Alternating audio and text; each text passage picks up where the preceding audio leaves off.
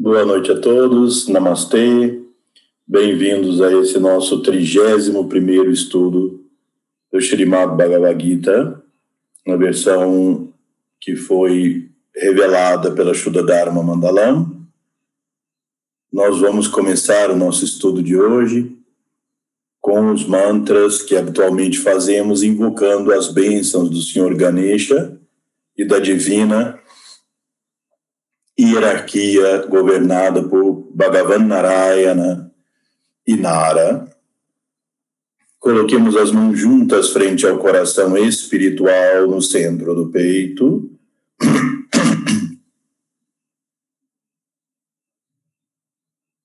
Om Ganana Tva Ganapati Gum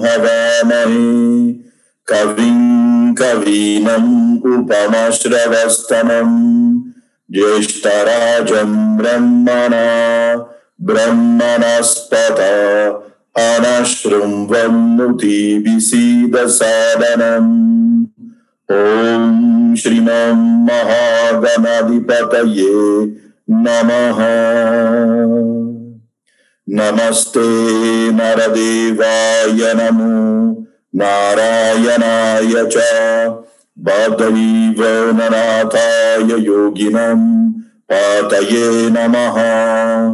नारायणम् नमस्कृत्य नरम् चैव नरोत्तमम् देवीम् सरस्वतीम् व्यसम् ततो जयानुदीरये। नारायणरायणा जतौ जगतास्तैस्ति स्तौ। शूदसङ्कल्पनतौ च वन्दे कृष्ण अर्जुनौ सदा ॐ शान्ति शान्ति शान्ति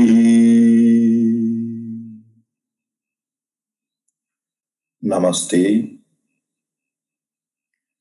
Bem, então, na nossa reunião passada, nós estávamos estudando o capítulo 4 do Srimad Bhagavad Gita, na versão da Shuddha Dharma Mandalam, e nós estudamos até o verso 20. Então, agora o verso 21. O Arjuna, aquele que reconhece que o prazer e a dor e todas as dualidades são da mesma natureza de Brahma, representado no Atma, é considerado um excelso yogi.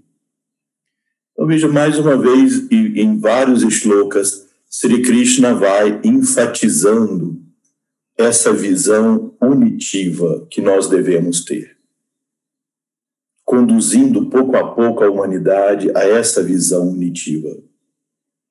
Vocês se lembram que nos nossos estudos anteriores, nós colocamos o princípio de que se nós colocarmos aqui a Prakriti, seu estado mais puro e transcendente, a matéria no seu estado mais diáfano, mais brilhante, mais sutil, onde todas as qualidades do Purusha podem se expressar com máxima intensidade, não na sua totalidade, porque isso é um eterno aproximar, mas se expressando com a máxima possibilidade no nível do tato chamado Mahat, que nós chamamos Ishvara ou Narayana.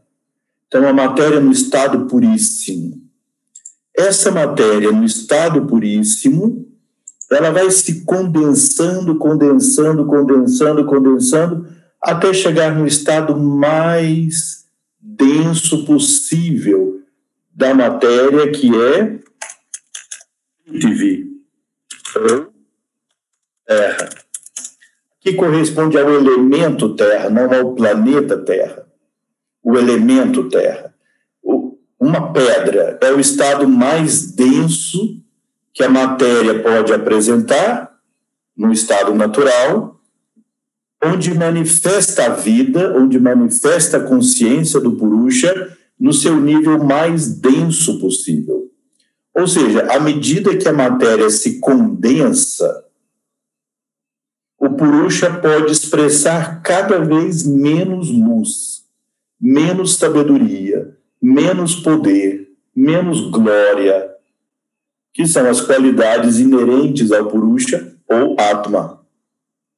Portanto, essa qualidade da matéria que conduz dessa pureza e transcendência da Prakriti, chamada Mula Prakriti, ou matéria raiz, no seu estado mais puro e a condensa até o nível mineral.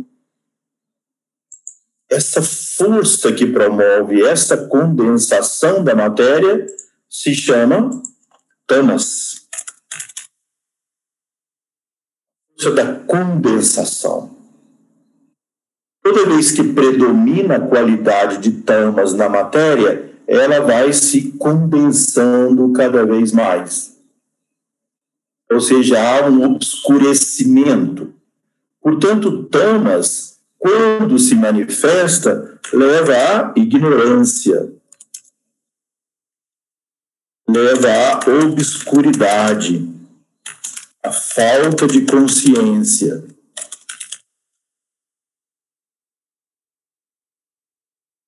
Uma outra qualidade da matéria, ela tem maior capacidade de gerar inteligência, dinâmica, porém, no sentido de levar à cristalização do ego ou arrancara. Essa é outra qualidade da matéria que é chamada rajas. Rádios, então, é a qualidade inerente à matéria que, quando predomina, leva a um estado de maior dinâmica e inteligência, porém motivado pelo ego. Então, nós podemos dizer que rádias é a qualidade da dinâmica mais inteligente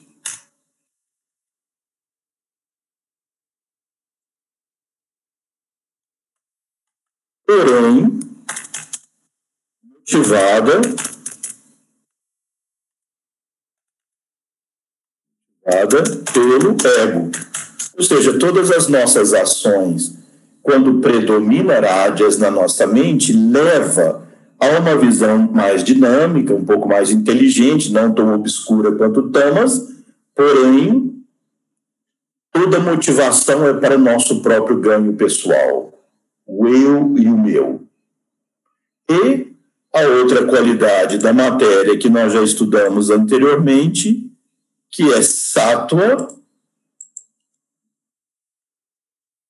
conduz novamente a sutilização da matéria, ao refinamento, à purificação da matéria, e com isso as qualidades do Atma ou do Purusha vão se expressando cada vez com maior intensidade. Por isso, o papel do praticante de yoga é desenvolver sattva, o que na linguagem do Ayurveda se chama sattva vajaya, o incremento de sattva.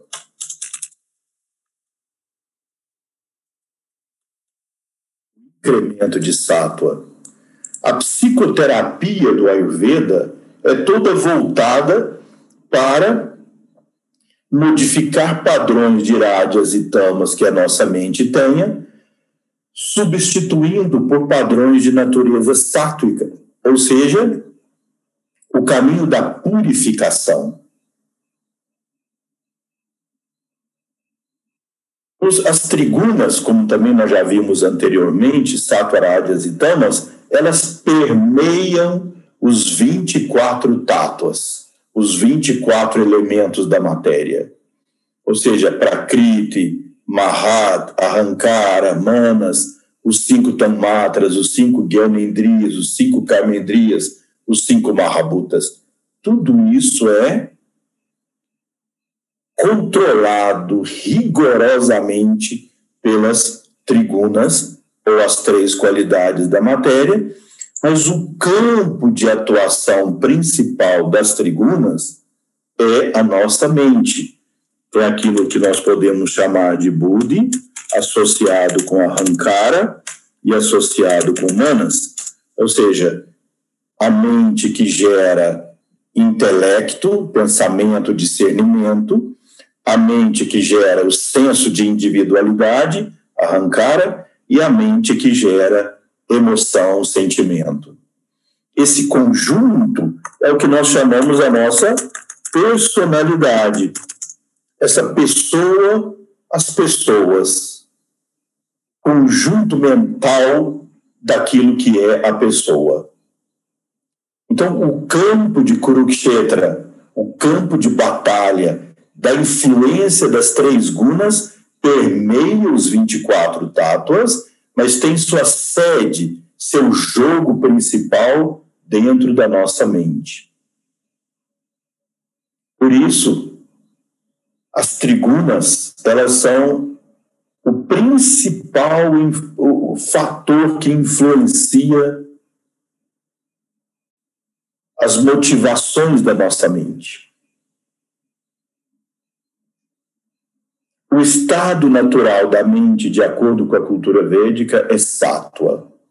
A mente é naturalmente harmoniosa, pura. Essa é a prakriti da mente, sátua. É a qualidade inerente.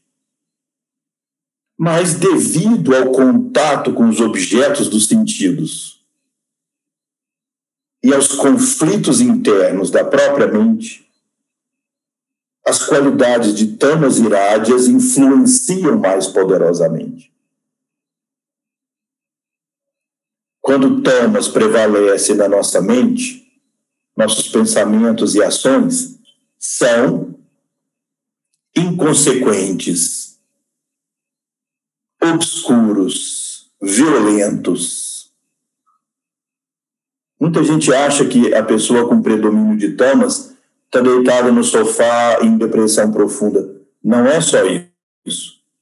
A pessoa violenta, a pessoa que faz ações inconsequentes, sem percepção de causa e efeito, está sob o domínio de tamas. Rádias é a motivação egocêntrica, estátua é a paz e a harmonia da mente o trabalho de todos nós ao longo da nossa vida, no caminho de purificação, que é o primeiro passo para a busca da iluminação, é incrementar sátua na nossa mente. Mas quando a nossa mente está sob o domínio de irádias e tamas, fica impossível para a nossa mente compreender, perceber e sentir a unidade de todas as coisas. Gera a dicotomia, gera a polarização, gera o conflito. Vocês se lembram que nos nossos primeiros estudos da Gita, quanto esforço fizeram os grandes seres para dissuadir Duryodhana da guerra e compartilhar o reino da terra com os Pandavas. E Duryodhana e os Kauravas obcecados com a ideia, obcecados com a ideia. No último momento, ainda no próprio campo de batalha, Bhishma ainda alertou Duryodhana mas a mente dele, a percepção dele era obscura. Portanto, o yogi que desenvolve sattva na mente consegue ver além dos pares de opostos. Sukha dukkha, alegria e tristeza. Sri Krishna enfatiza uma vez mais a necessidade da equanimidade compaixão e equanimidade.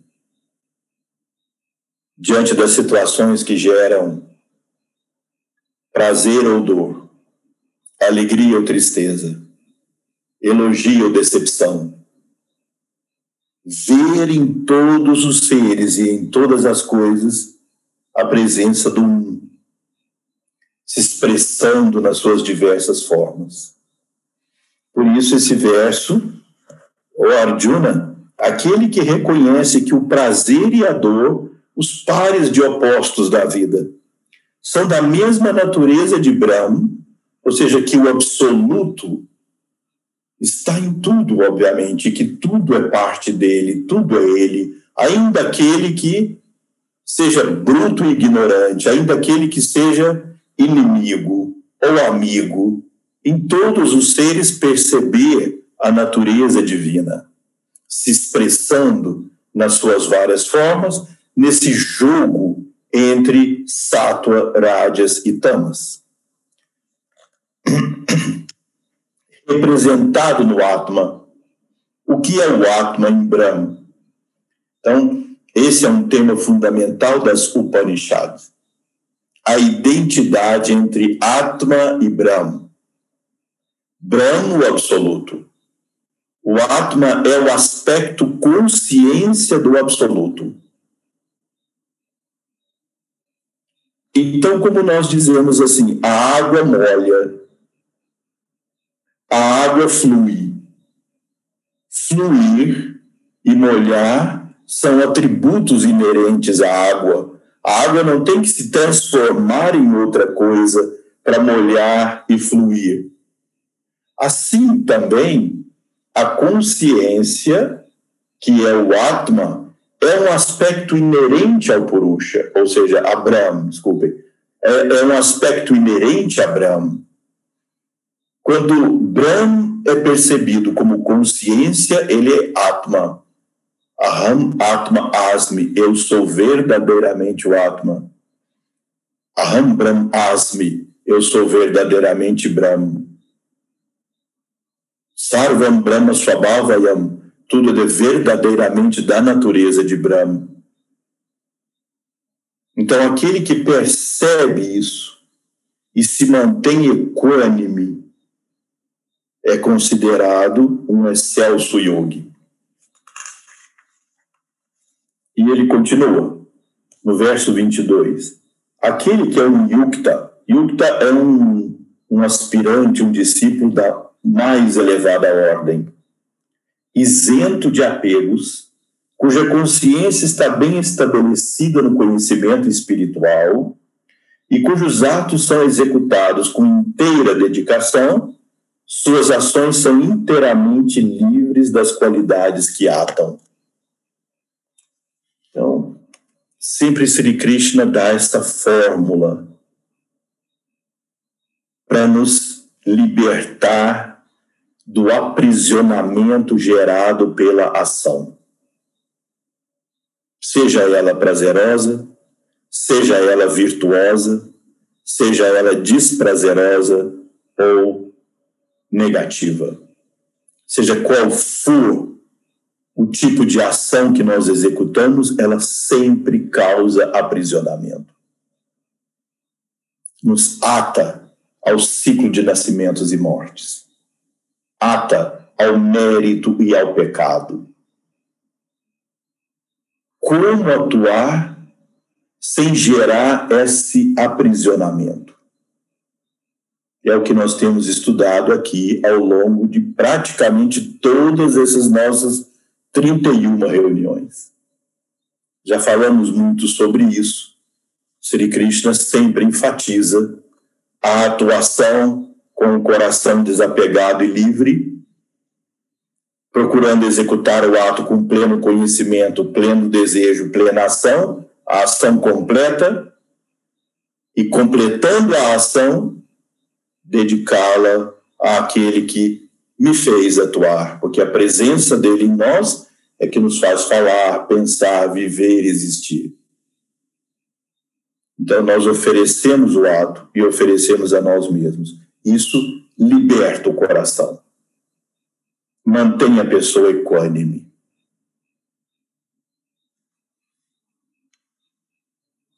Mediante, no 23 agora, mediante esse conhecimento, um pandita, aqui pandita, como eu disse anteriormente, não é um erudito em sânscrito, que é o pandita.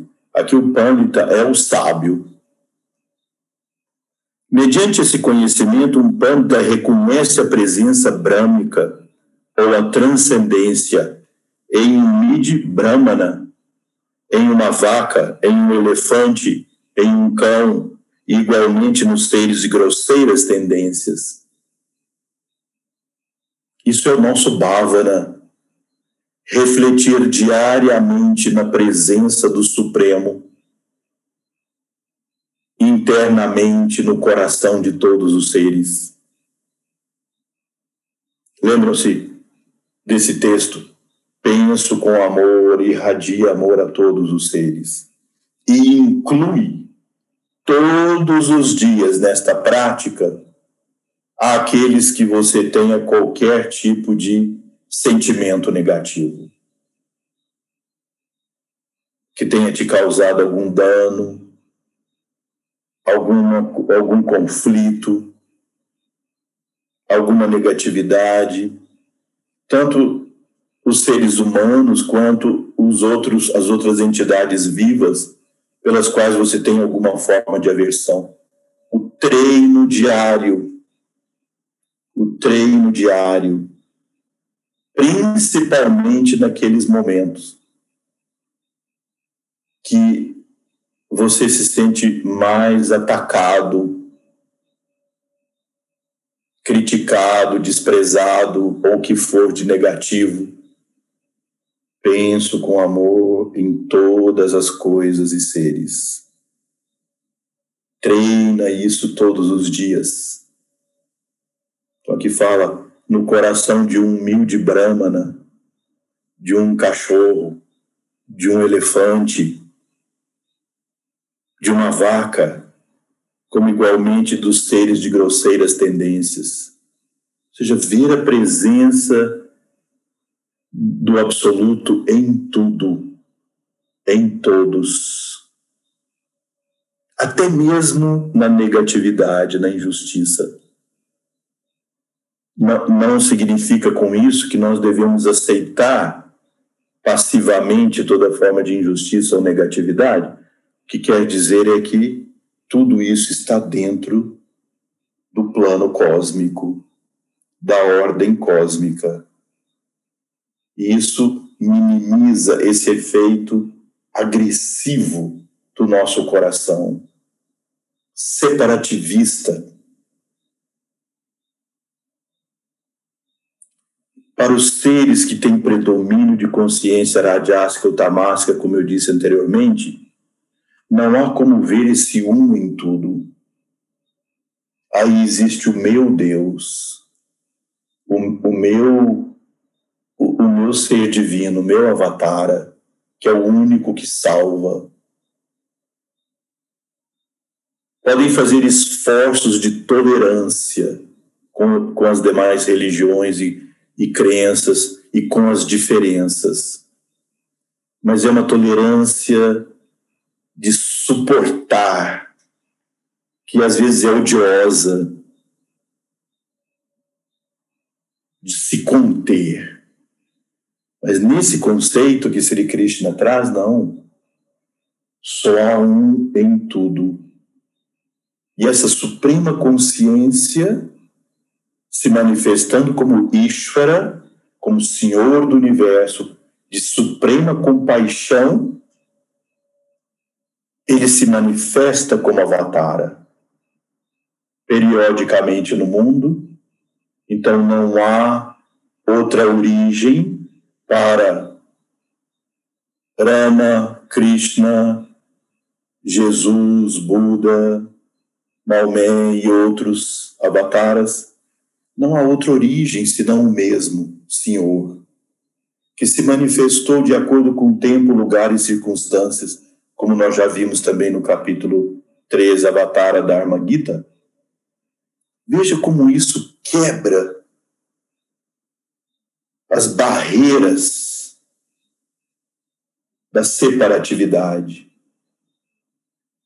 da intolerância, da não aceitação das diferenças. Nós vivemos num mundo onde a agressividade, a polaridade e a polarização, melhor dizendo, das opiniões, das ideias, dos conflitos, tem crescido. Cresce uma crença de um ganhar sobre o outro, como se o mundo fosse uma constante batalha entre pessoas. Mas a batalha é interna, a batalha da nossa transformação. E aí então essa esse conflito que aumenta, que separa, que divide, que não tolera diferenças de opinião e de posição e de visão em nenhum campo. Em nome de Deus, em nome da bondade, em nome da verdade, muitas vezes se faz essa apologia da verdade, da bondade, do amor, que destrói os outros que não amam igual, que não pensam igual, que não sentem igual, que não seguem o mesmo o mesmo princípio religioso ou filosófico ou postura política ou assim por diante. Crescente intolerância por essa separatividade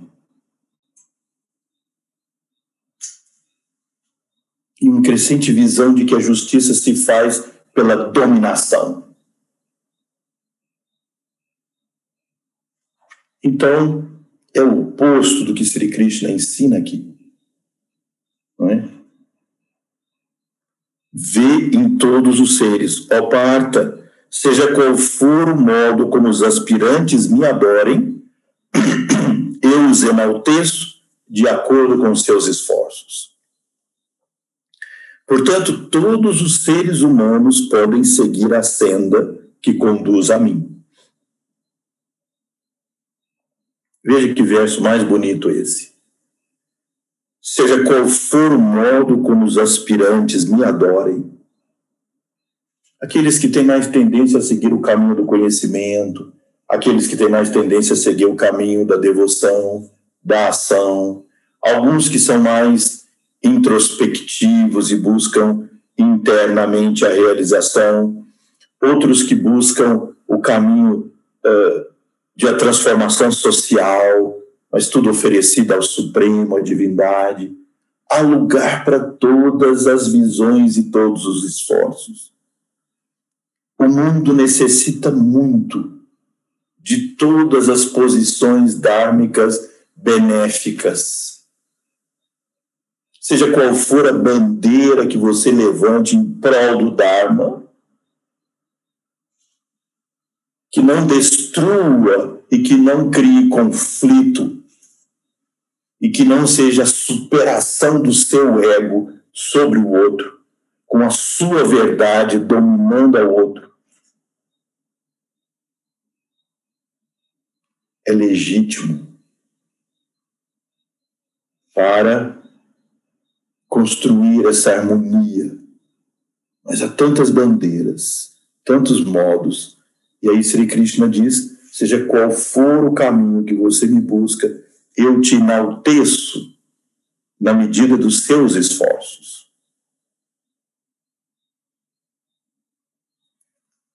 Anteriormente, já temos falado sobre isso.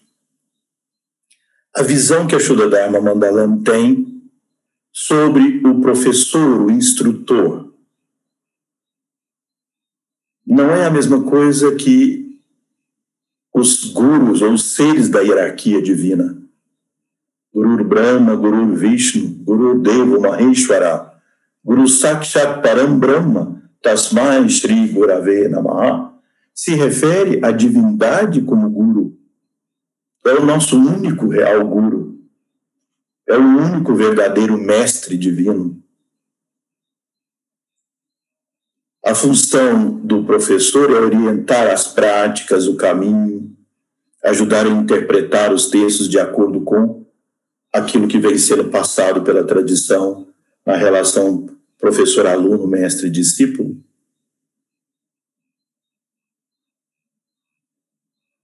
Não há como alguém fazer o esforço que você precisa fazer por você. Se alguém te disser, traga para mim os seus problemas, traga para mim a sua dor e eu vou resolvê-la para você, isso não tem cabida, não tem coerência com o caminho que os mestres ensinam. É o mesmo que se um diabético que você ama muito, que você gosta muito, fica relutante em fazer a dieta, em tomar o remédio, e você faz a dieta para ele e toma o remédio para ele que é que vai resolver o problema do diabético? Então não há como outro fazer o seu papel, que é de autotransformação, de voltar para dentro de si mesmo, encontrar os aspectos negativos, colocá-los no mesmo nível dos seus talentos e poder expressar os talentos de forma que possa ser benéfico e útil para todos os seres. Contemplar a presença divina, aumentar sua força interna e permitir que isso flua para os demais. Não guardar essa sabedoria debaixo do travesseiro e dormir sobre ela. Em qualquer espaço ou condição que você tiver, estiver, você consegue ser útil, benéfico, positivo, de forma compassiva, amorosa.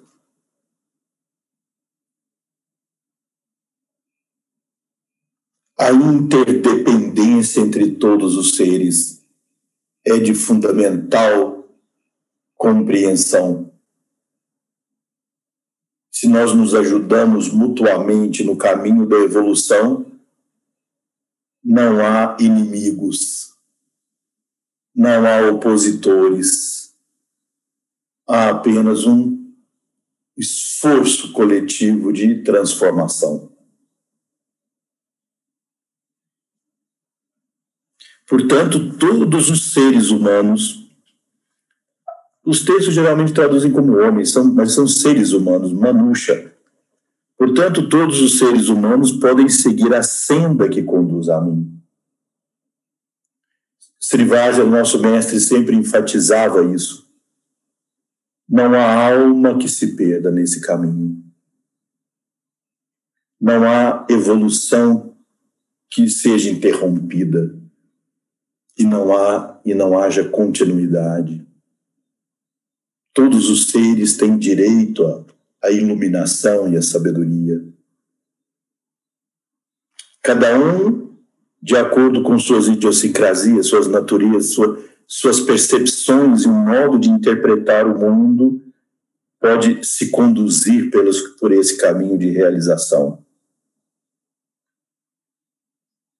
Mas todos têm direito a isso. É claro que quanto mais tabássica é a mente de uma pessoa, ela se perde no meio da busca dessa, dessa felicidade por meio do prazer imediato. Quanto mais rádios predomina na mente, mais essa busca é egoísta. E quanto mais sátua na mente, mais harmonia e paz. Por isso, repito, todo o trabalho árduo de muitos anos, de acordo com o karma de cada um, é transmutar a nossa mente nos aspectos radiásicos e tamássicos e crescer em sátua.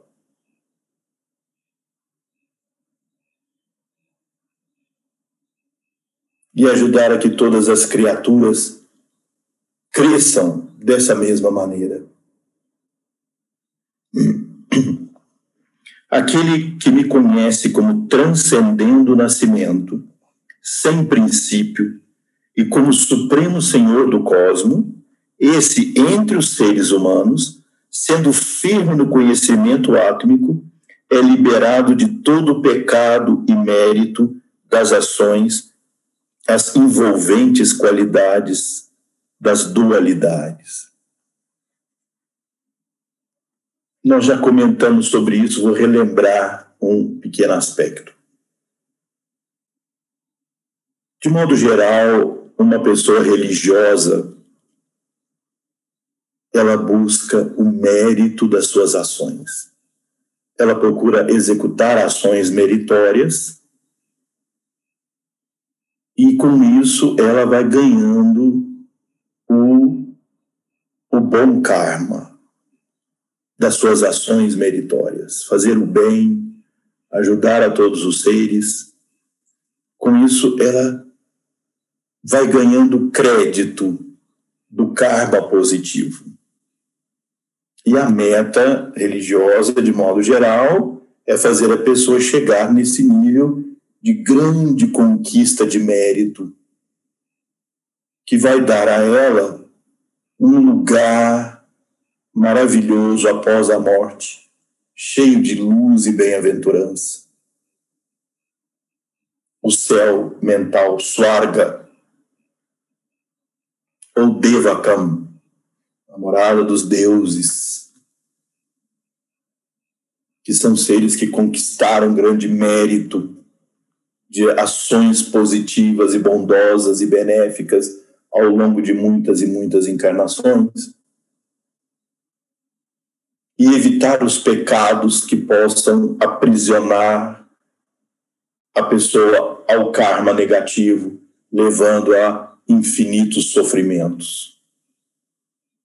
Então, as religiões, de modo geral, convivem no aspecto do peso, do mérito e do pecado. E assim, muita gente entende o caminho espiritual como a conquista do mérito e de evitar o pecado. Está bem, mas o yogi busca algo que transcende o mérito e o pecado. Ele busca conhecer a real natureza das coisas. Ele busca conhecer a verdade. E a verdade está além do que se ganha com o mérito e o pecado, ou o que se evita pelo pecado. o yogi busca desprendimento e realização da sua real natureza. Por isso, o céu não é o limite do yogi. O yogi não busca o céu. O yogi busca a verdade, busca transcendência. E essa verdade, no seu estado de pureza e grandeza, ela está além do céu. O céu, tecnicamente, está no plano mental, na, na parte inferior do plano mental.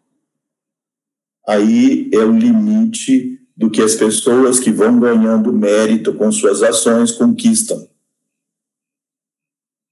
O que o yogi busca é algo que está além do tríplice samsara, incluindo o céu. O céu faz parte do tríplice samsara, a tríplice roda de nascimentos e mortes. Ele quer transcender isso, em busca não simplesmente de se livrar do incômodo que a vida pode trazer, porque isso para o yogi não interessa ele faz a ação justa e necessária, quer seja em que mundo ele esteja, em que plano ele esteja, em que lugar ele esteja. Isso não interessa para o yogi. O que interessa é alcançar a verdade suprema, que é a presença do Paramatma, ou essa consciência cósmica originando todo o universo. Eu sou Ele. Aham Atma Asmi, eu sou verdadeiramente o Atma. Não é só Jesus que é o caminho, a verdade e a vida. Não é só Sri Krishna que pode dizer Aham Atma Asmi. Sri Krishna diz Aham Atma Gudakesha. Eu sou o Atma, ó Arjuna. Mas nós todos somos o Atma da mesma natureza de Krishna, da mesma natureza de Jesus. Eles realizaram. Nós temos o caminho para cumprir. Mas que transcende os méritos trazidos pela, pela, pelo acúmulo de ações positivas, simplesmente. A sabedoria aquele que é imune aos resultados dos contatos externos e busca alegria interior, consagrando-se ao Brahma Yoga, alcança a eterna bem-aventurança. Ao longo da Gita, Sri Krishna dá vários nomes para esse yoga raiz, esse yoga tronco, origem. Alguns chamam isso de proto-yoga. Proto-yoga, o, o yoga original, de onde surgiram os vários ramos, de acordo com as diferenciações que o ser humano acaba fazendo dentro do todo, ele dá preferência pela parte e se conecta com aquela parte. Então surgiram os galhos, as folhas dos frutos. Mas esse proto-yoga é a síntese suprema, a origem suprema, não é? Isso ele chama de Brahma Yoga, Atma Yoga, Abhyatma Yoga, Raja Yoga.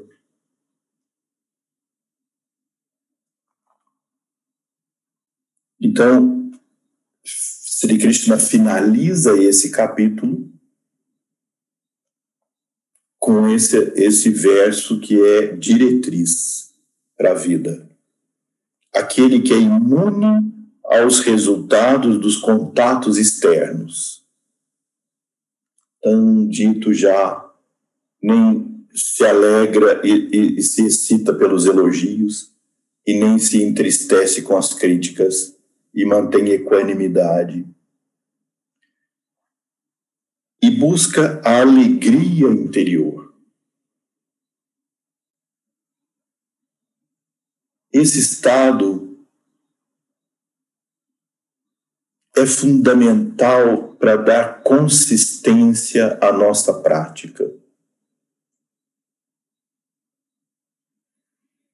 É encontrar no nosso sadhana diário momentos de profunda paz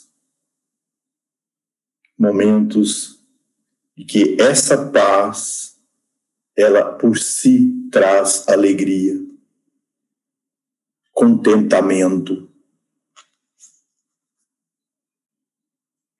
Então, experimentar esse néctar do contentamento interior, que de modo geral não vem para nós todos os dias. Você faz sua prática todos os dias, supõe de manhã. Um dia você acha que a prática vai ser ruim porque sua mente aparece, ficou meio perturbada, ou conturbada, ou preocupada, ou cansada, e a prática flui. Outro dia você acha que você está num estado ótimo, que você vai alcançar a iluminação naquele dia, e a sua mente te perturba, esse é o jogo das trigunas. Basicamente, rádias e tamas.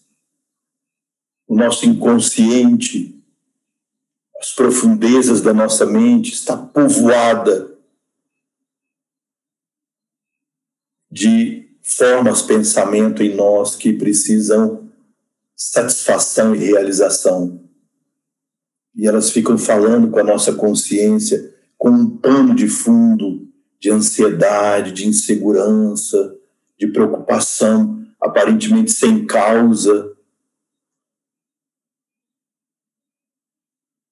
E aí, essas flutuações da mente, elas podem ir diminuindo com a nossa persistência na prática.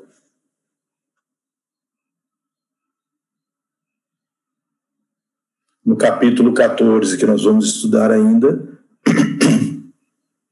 Pranayama Dharma Gita, no texto da Shuddha Dharma Mandalam, Arjuna diz para Sri Krishna, Senhor, controlar a mente é mais difícil do que sujeitar o vento.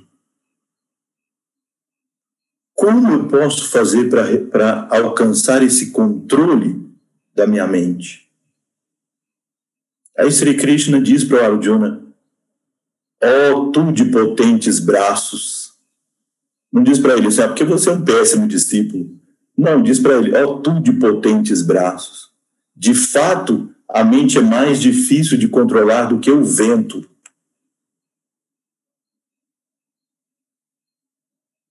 Veja, se o próprio Sri Krishna nos diz isso, dá um, um consolo interno, não é? É mais difícil de controlar do que o vento. Porém, se pode controlá-la por meio de duas grandes qualidades que eu vou escrever aqui no quadro. Abhyasa, Yoga e Vairagya.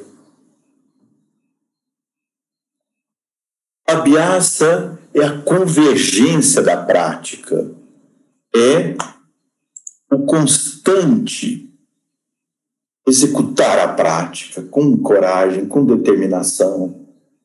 Acordar de manhã, ah, eu estou cansado, minha mente, eu quero outra coisa.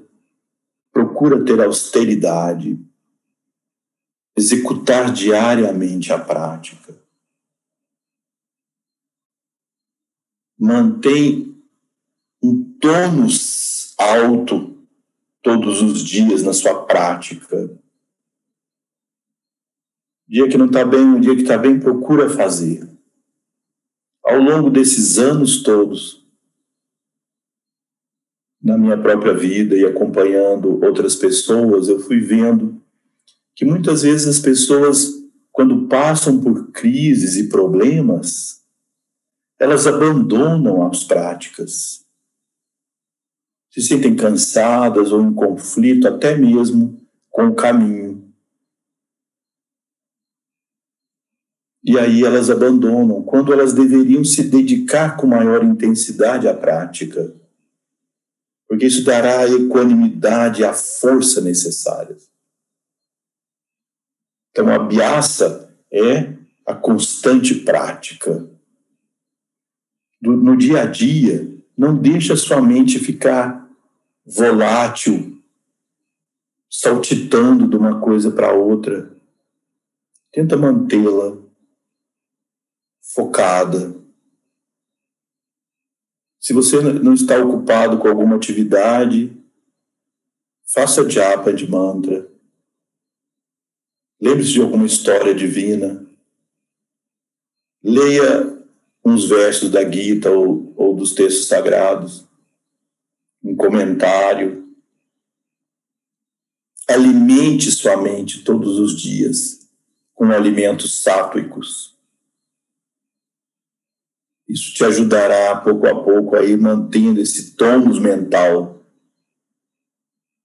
E vairagya é o desapego, o não aprisionamento da mente da consciência.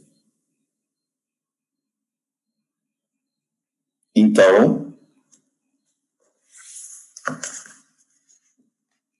aquele que é imune aos resultados dos contatos externos e busca a alegria interior, consagrando-se a Brahma Yoga, alcança a eterna bem-aventurança.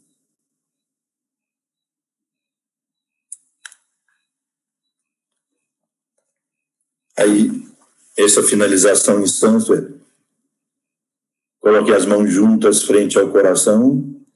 Om Tat Sat It Sri Bhagavad Gita Su Upanishad Su Yoga Brahma Vidyam Yoga Shastre Shri Krishna Arjuna Sambhavi Adhikara Nama Adhyaya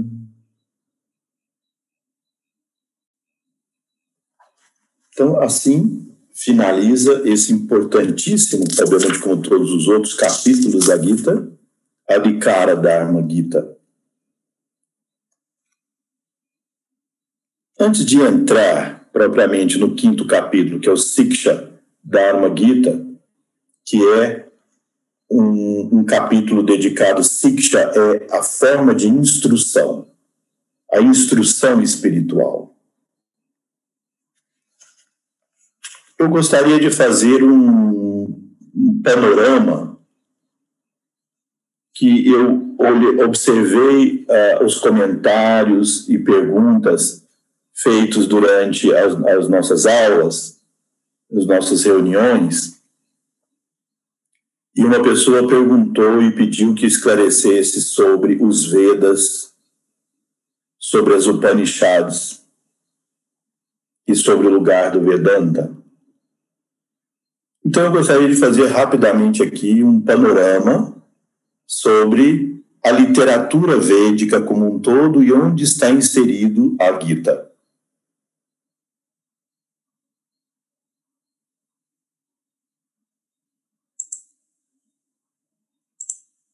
Então, tem uns slides aqui que eu fiz um resumo disso para mostrar para vocês. Bem, os ensinamentos védicos no, nos mostram que o universo é todo vibratório. O universo primeiro foi construído na mente divina. Assim como quando você vai construir uma casa, Primeiro você mentaliza a casa, primeiro você cria a casa na sua mente. Depois você faz a planta e depois a casa se concretiza nessa dimensão. Mas a primeira dimensão da casa é mental. Você construiu a casa no plano mental. Depois ela se materializa. A divindade, o Senhor Supremo, construiu o universo primeiro dentro da sua própria mente. Mahat, a mente cósmica, ou Ishvara. Ou seja, o Senhor do universo, ou Ishvara, primeiro sonhou o universo na sua mente. E depois concretizou a manifestação desse universo. Mas toda essa criação é vibratória, Toda essa criação é sonora. Por isso, esse universo manifestado é chamado Shabda Brahm, o Brahm sonoro. Nos textos clássicos, antigos, é dito que essa manifestação se deu primeiro como nada, nada Brahm, nada no sânscrito. Nada significa aquele estado insonoro, um semente na mente divina.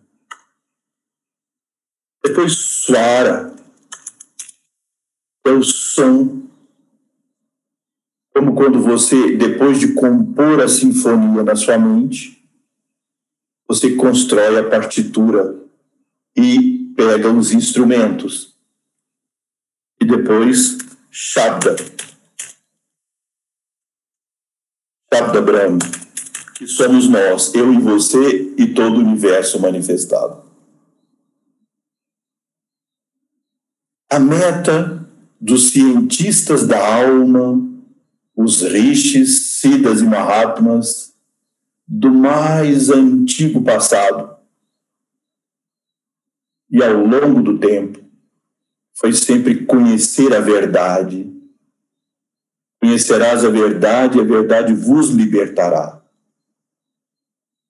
E esses grandes seres, ao invés de desenvolverem simplesmente instrumentos para ampliar os sentidos, e observar o universo exterior, como a nossa ciência fez e faz, esses cientistas entraram para o seu próprio interior, foram aprofundando nas camadas da mente e da consciência, até chegar nessa origem, nas sementes da criação. Dentro dessa mente divina, existem as sementes da criação, os bídias, o universo em forma de semente. Assim como o caroço de uma manga, a semente da manga tem o potencial daquela imensa árvore. Assim, na mente divina existem os padrões sonoros. Os padrões sonoros, os tamatras, as divinas medidas, a métrica cósmica. Quando esses yogis entraram nessa consciência divina, captaram essas vibrações cósmicas, o expanda, a origem dos sons, e trazendo isso para o mundo,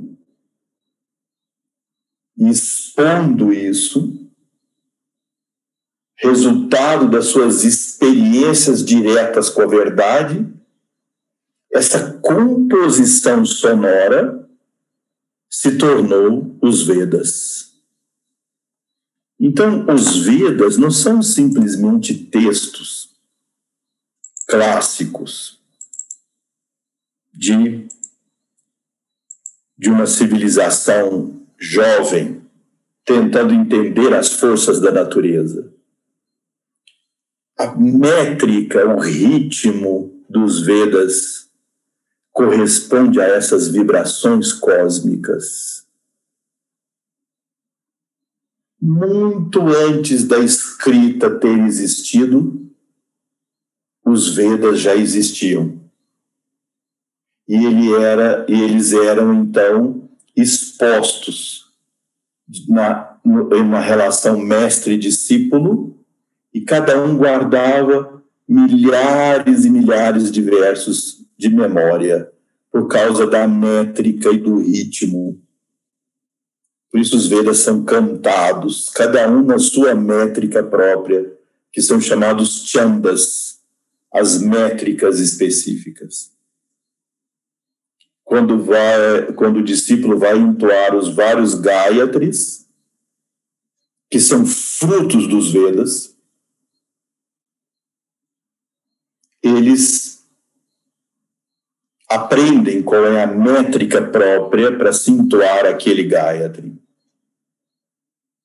Nós já vimos lá na primeira reunião, nas primeiras, que os Vedas foram quatro.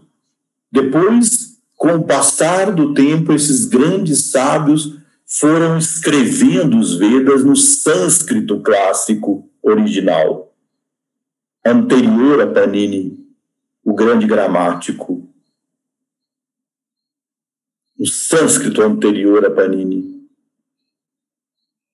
E isso, então, se documentou na forma escrita, e aí não há só um autor, são vários grandes seres, autores de diversos, diversas partes dos Vedas. Então, vocês já sabem, esses são os quatro grandes Vedas: Rig Veda, Yajur Veda, Samaveda e Atharva Veda. Vejam, não confundam Yajurveda com Ayurveda. Ayurveda é a ciência da saúde e Ayurveda é um dos quatro grandes Vedas. E eles estão aqui na ordem em que eles foram compostos ao longo dos yugas. Cada um desses Vedas, como eu disse para vocês, eu vou falar disso de uma forma bem panorâmica, geral. Cada um desses quatro Vedas é dividido em quatro partes: os Brahmanas, os Aranyakas, as Upanishads e os Samhitas. Cada Veda. São milhares de versos. Então nós temos o Rig Veda Brahmanas. Em resumo, os Brahmanas do Rig Veda falam sobre a disciplina dos Brahmanes, sobre rituais dos Brahmanes. Brahmanes aqui não como casta, mas como pessoas religiosas que buscam a iluminação. Não é no sentido de casta. Os aranhakas tratam dos conhecimentos que os vanaprasta devem adquirir. Para isso precisa uma rápida explicação. Na cultura védica, a vida da pessoa é dividida em quatro fases. E isso é uma coisa grandiosa e é parte da própria natureza. Nós temos uma fase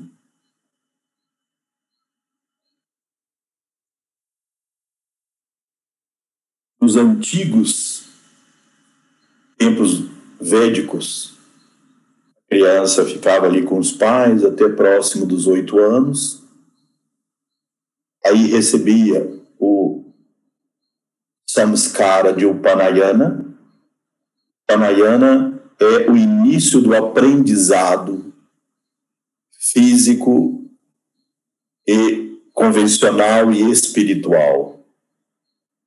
Então, esse Upanayana também está em voga na Shuddha Mandalam, e as crianças, tanto meninos quanto meninas, recebem um cordão que indica ter realizado o Panayana e começar então a instrução espiritual.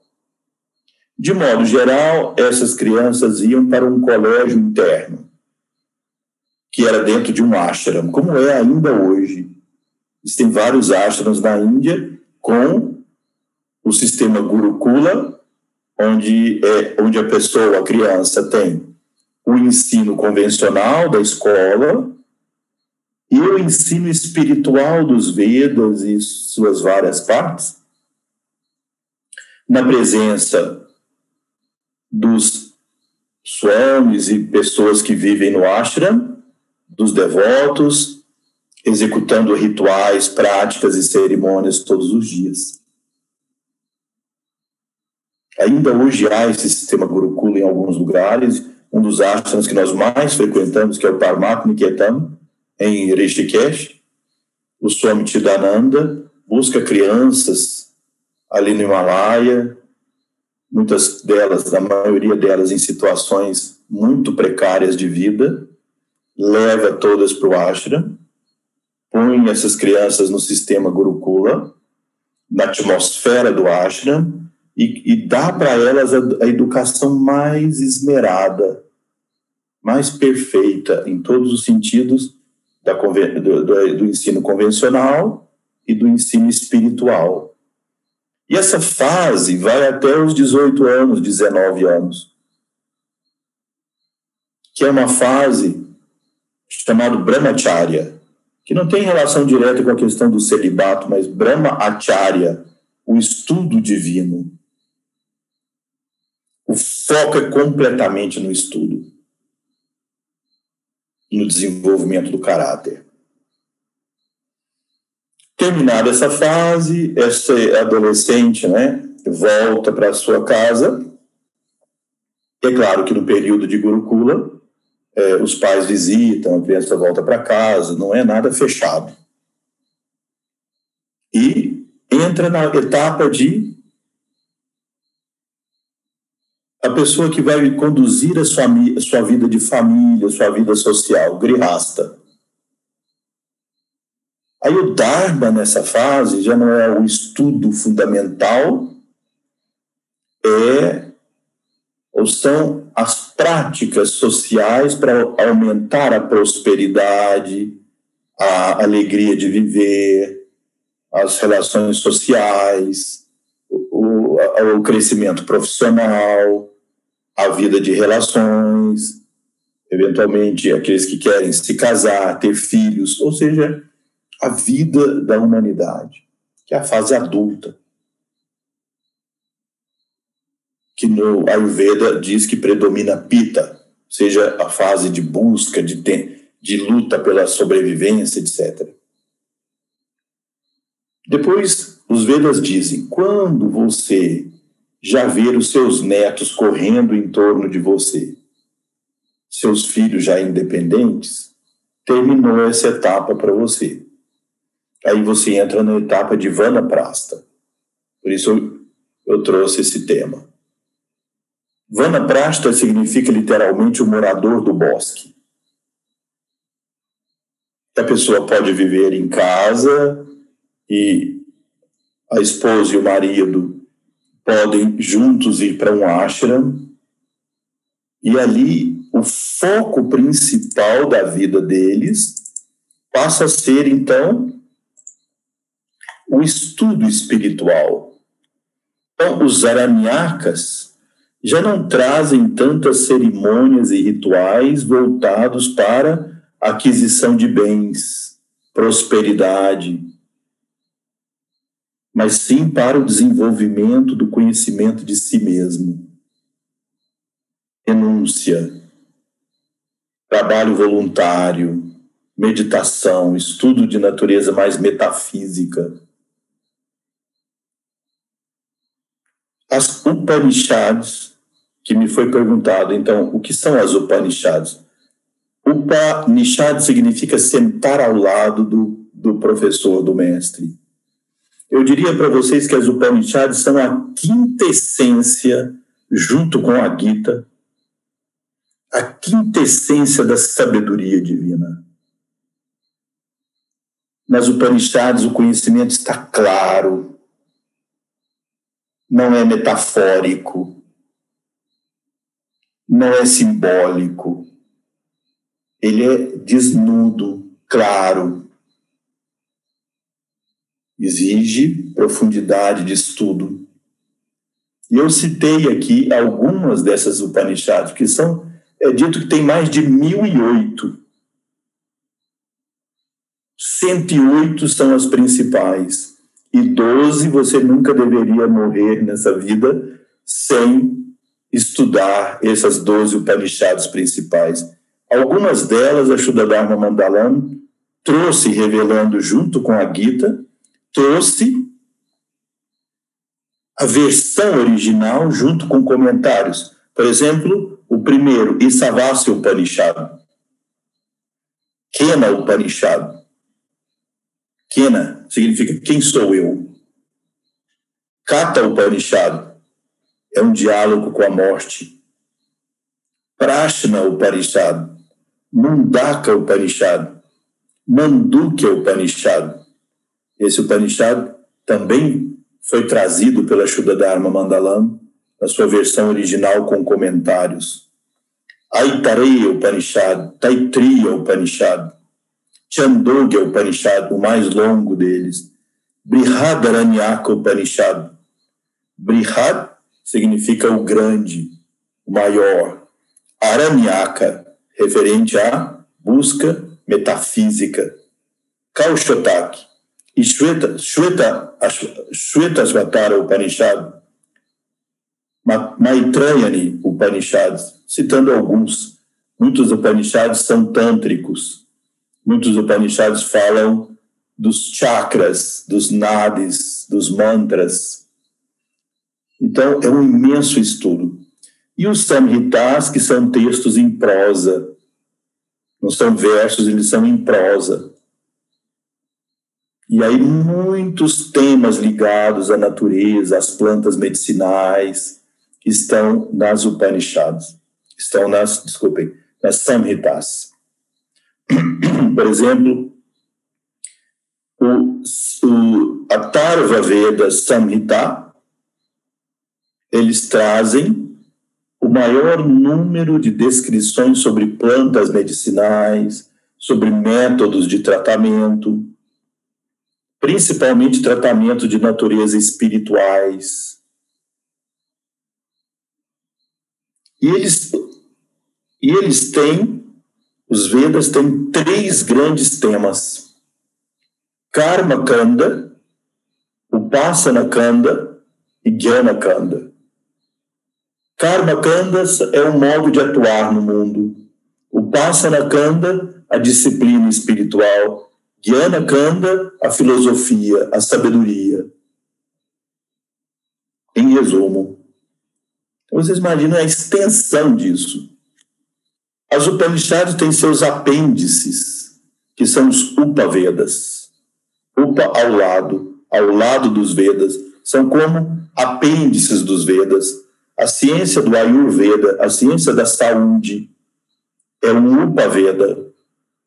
Os quatro Vedas têm temas sobre Ayurveda, e depois foi compilado, organizado e cientificamente organizado na forma da, do Brihatraya, os três textos fundamentais do Ayurveda, Charaka Samhita, Sojruta Samhita, Ashtanga Hridaya e vários outros textos.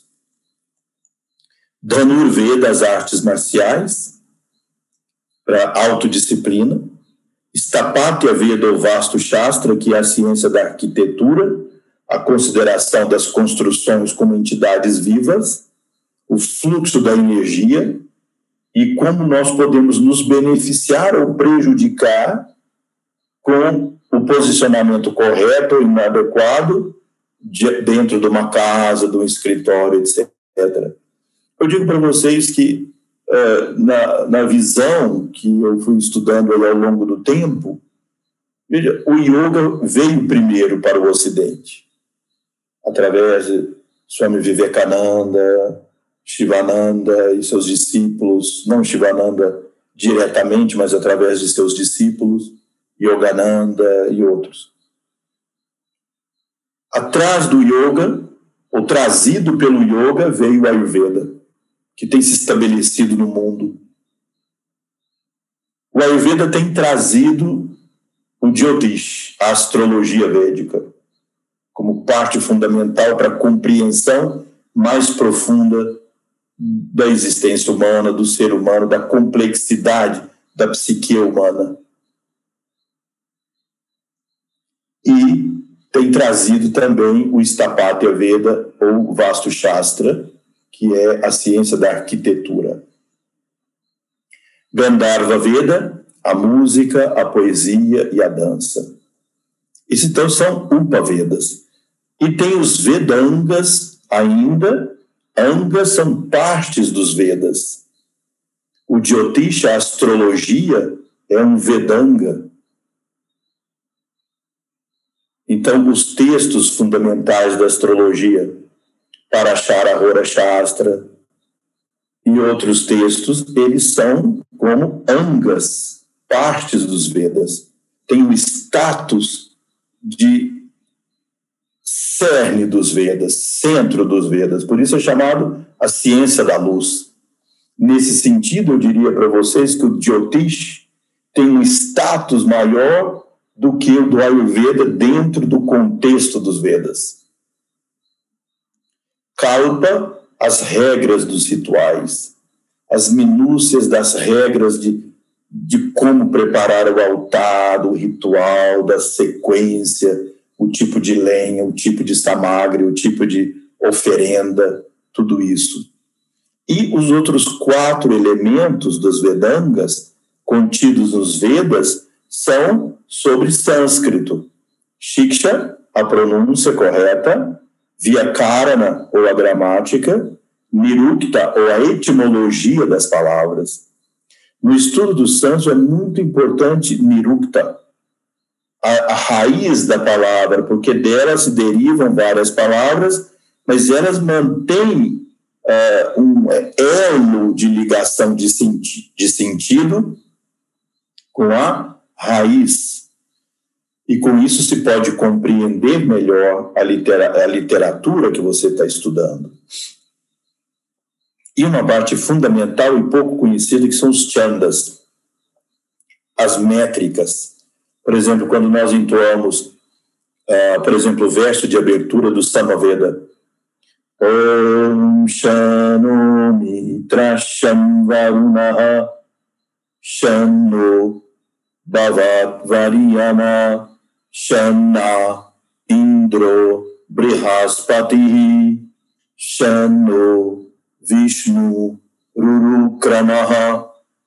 Então, há uma três posições da voz e três tempos, um tempo, dois tempos, três tempos, e três níveis da voz, não é?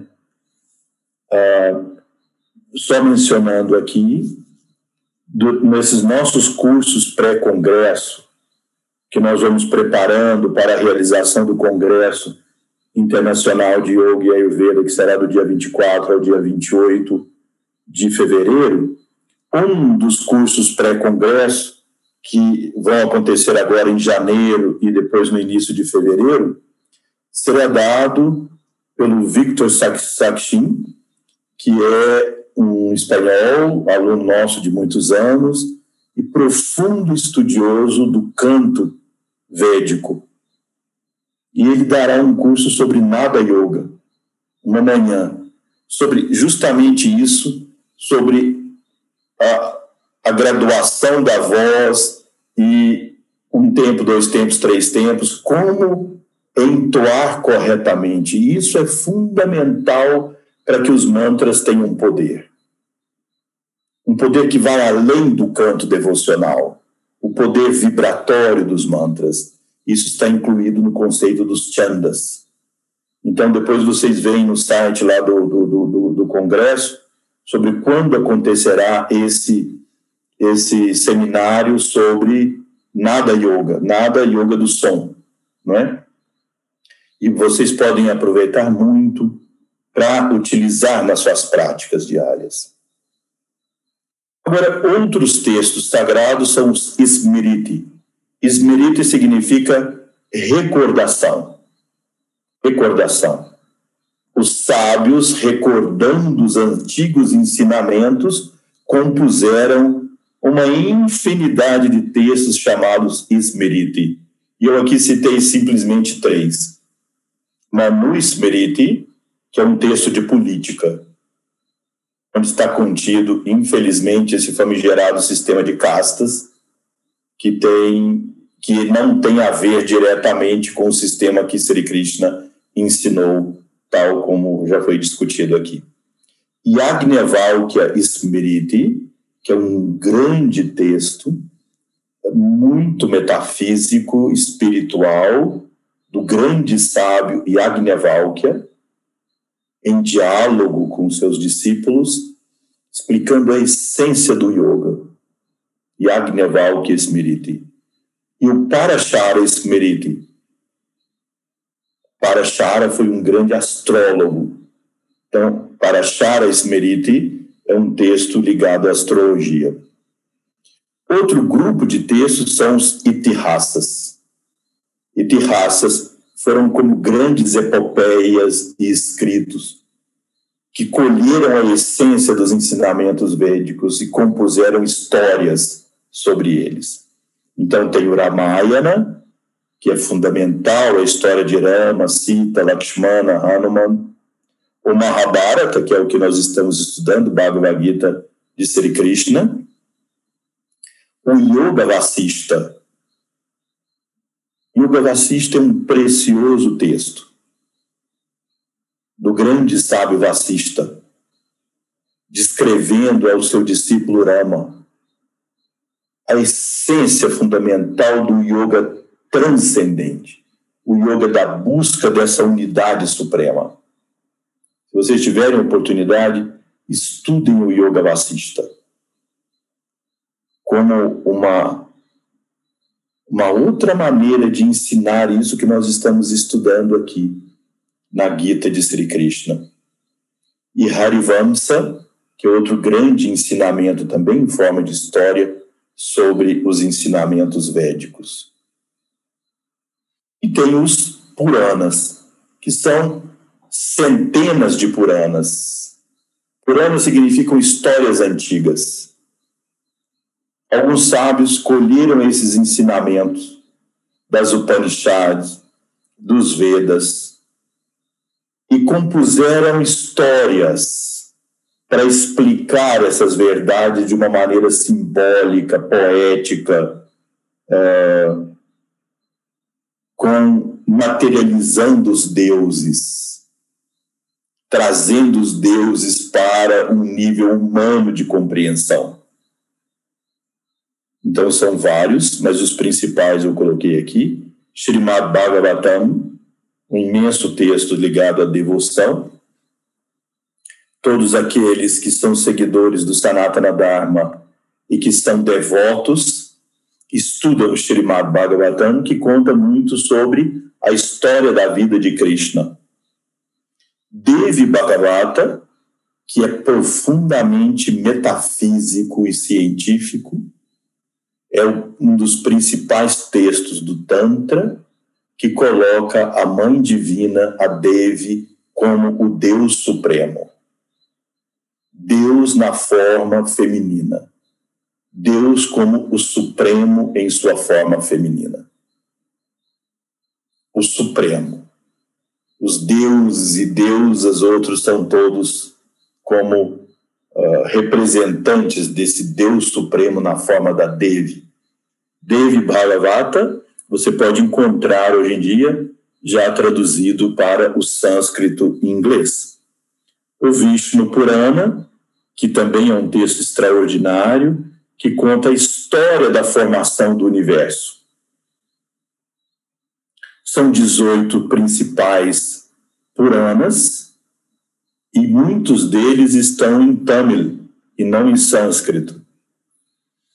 Tamil é um idioma muito profundo, tão antigo quanto o sânscrito. Ninguém conhece a origem do Tamil. Complexo, profundo, e é uma imensa literatura espiritual baseada em Tamil, escrita em Tamil. que são os agamas, que falam de tantra, de mantra, de yantra. Só para vocês terem uma ideia, existem agamas, todos escritos em Tamil, 215 textos de devoção a Vishnu, os Vaishnava. 28 textos de dedicação a Shiva, os Shaivas, e 77 textos dedicados a Shakti. São textos tântricos dedicados a Devi. Mais profundo conceito. Eu diria para vocês que, dentro da nossa tradição da Shuddha Dharma Mandalam, algo de influência desses agamas também chegou até nós principalmente por meio do Pandit Srinivasa Acharya, que ele era, não é, ele foi um assistente direto do Swami Subramaniananda na divulgação externa da Shuddha Dharma Mandalam nos primeiros anos, e ele seguia internamente uma e de, e de família uma tradição é, Vaishnava tântrica dos agamas. Bem, aí nós teríamos que falar sobre os pontos de vista das escolas do Shabdarshana e depois sobre o significado de Vedanta, o estudo dos Vedas, fim, a finalidade dos Vedas. Bem, nosso horário, então, por hoje está se completando.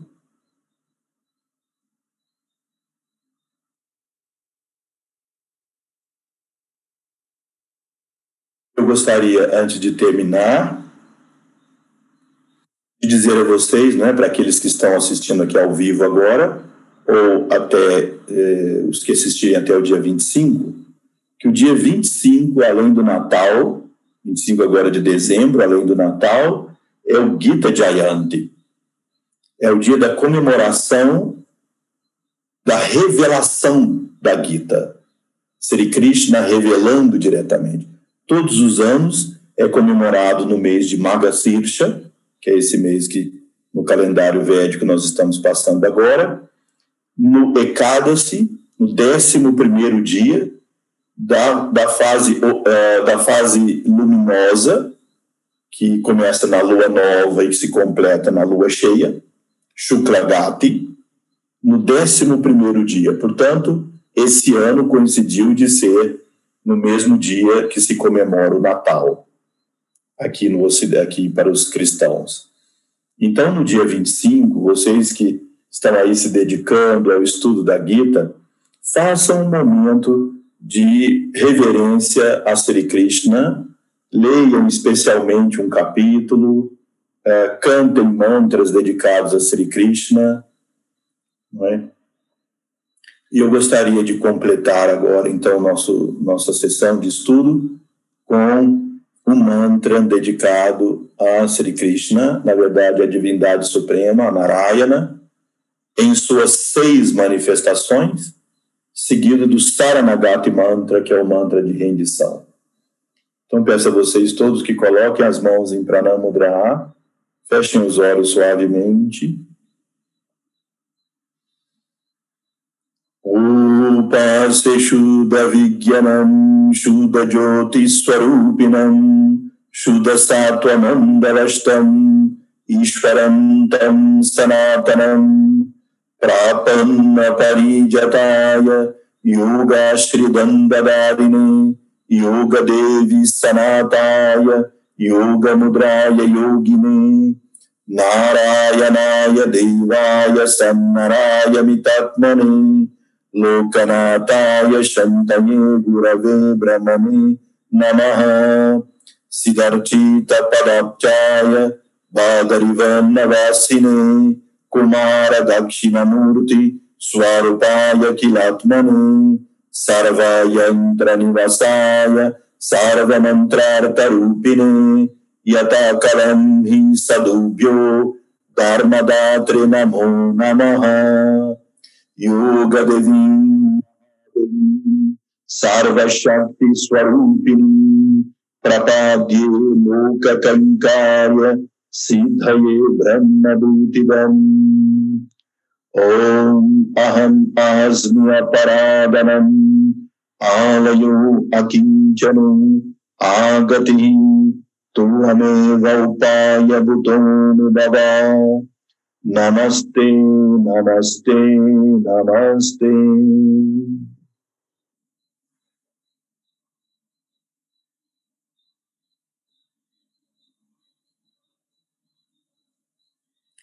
Então, namastê a todos, um feliz Natal, um feliz Gita Jayanti, e nós nos encontraremos de novo, se Deus quiser, na próxima quarta-feira, para a continuação do nosso estudo. Sejam todos muito felizes e que tenham paz. Namastê.